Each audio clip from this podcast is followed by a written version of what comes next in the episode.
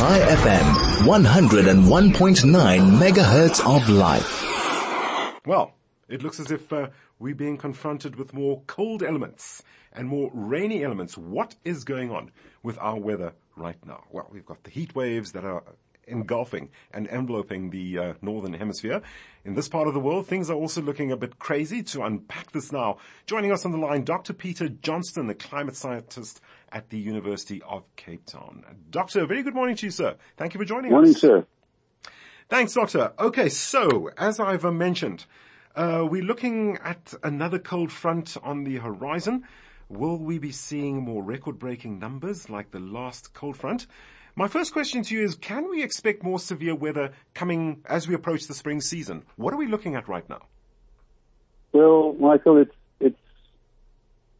not abnormal. Let's first say that, all right? Cold fronts are a normal phenomenon.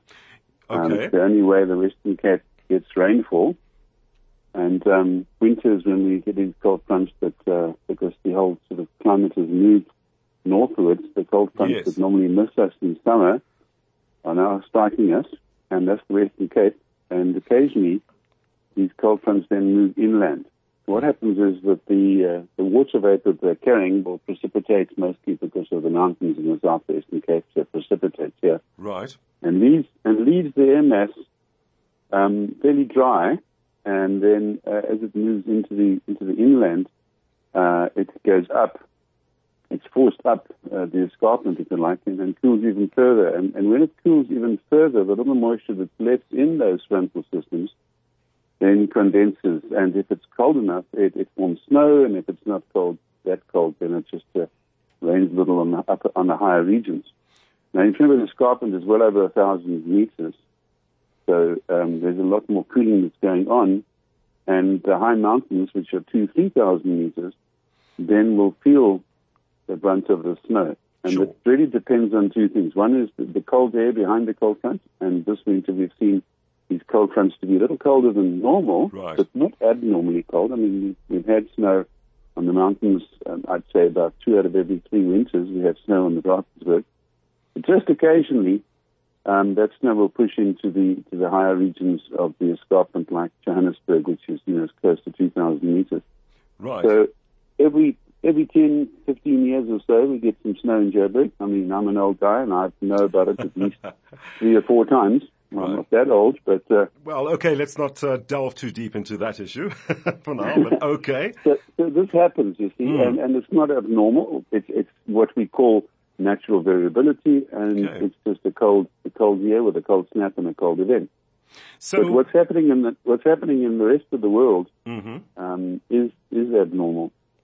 We're seeing very high record temperatures being reached, and this is on the back of a continual climb in average temperature that we've been seeing in the last 50, 60, 70 years. Right. Every decade is warmer than the one before. Not every year is warmer, because, as I've said before, there's this natural variability. So when natural phenomenon combine to give us a warm year, and from the back of... Sure.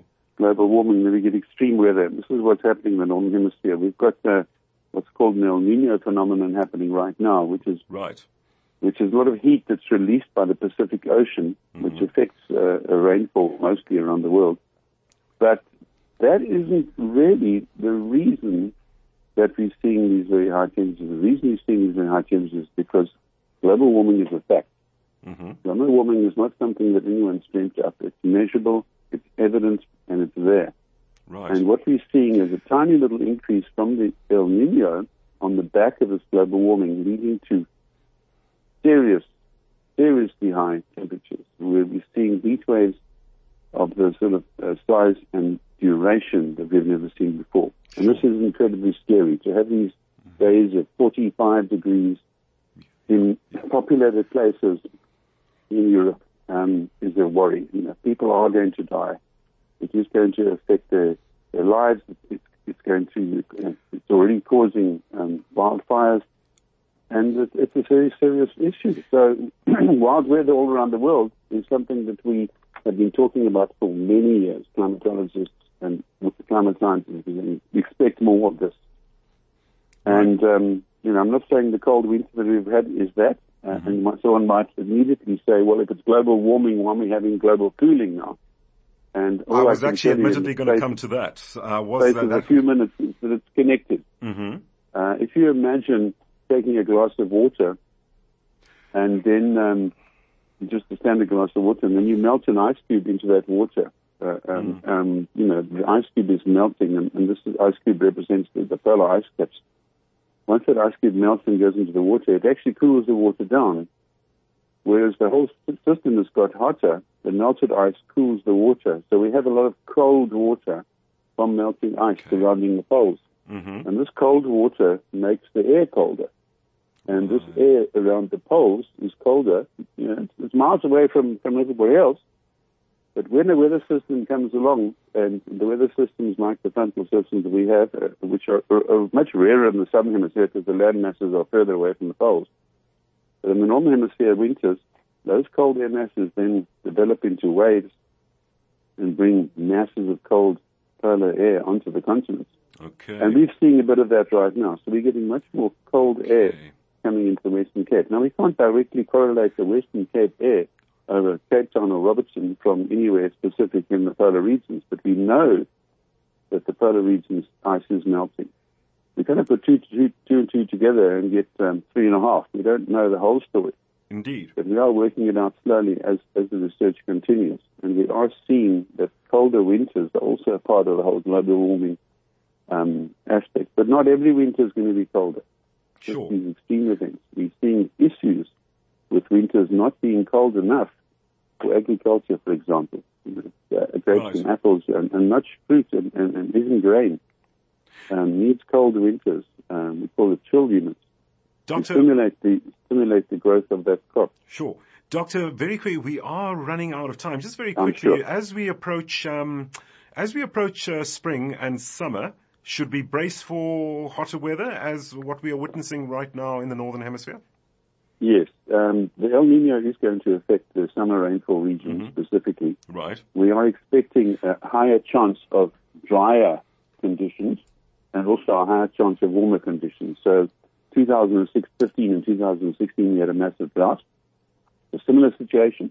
We're not going to guarantee a drought, but we are saying the conditions are more likely to be hotter and drier the coming summer in the summer rainfall region. Doctor, okay, I do have time to squeeze in one more question, harking back to what you were speaking about earlier on. You spoke of global warming in terms, alluding to negligence on the part of industry and business, call it what you may. But I also read in an article I just want to run this by you quickly, that Earth's axis also has apparently tilted. By about, say, 30-odd centimeters, which doesn't seem much, but could that also have an effect on, global pattern, the planet's rotation, which could also affect global patterns? So to cut a very long story short, the main reason that the Earth has cooled and warmed over the last 20 million or millions of years, the main reason is because the axis does tilt. It's a natural variation. They call them Milankovitch cycles, and your listeners can go and research that. Mm-hmm. And this means that the distance between the Earth and the Sun shifts very slightly.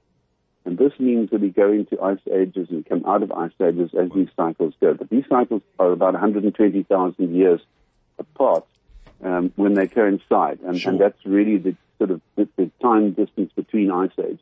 Okay. So that really isn't a global warming that we're talking about now. The global warming we're talking about now is very, very rapid. It's happened over a very short period of time, and it's directly due to the amount of greenhouse gases that we pump into the atmosphere. Doctor, we're going to have to leave it there. Thank you so much for joining us this morning, just to give us a very detailed background as to what we are facing climate-wise at the moment, what we have to guard against and what we should be mindful of to try and alleviate the situation. Dr. Peter Johnston, climate scientist at the University of Cape Town.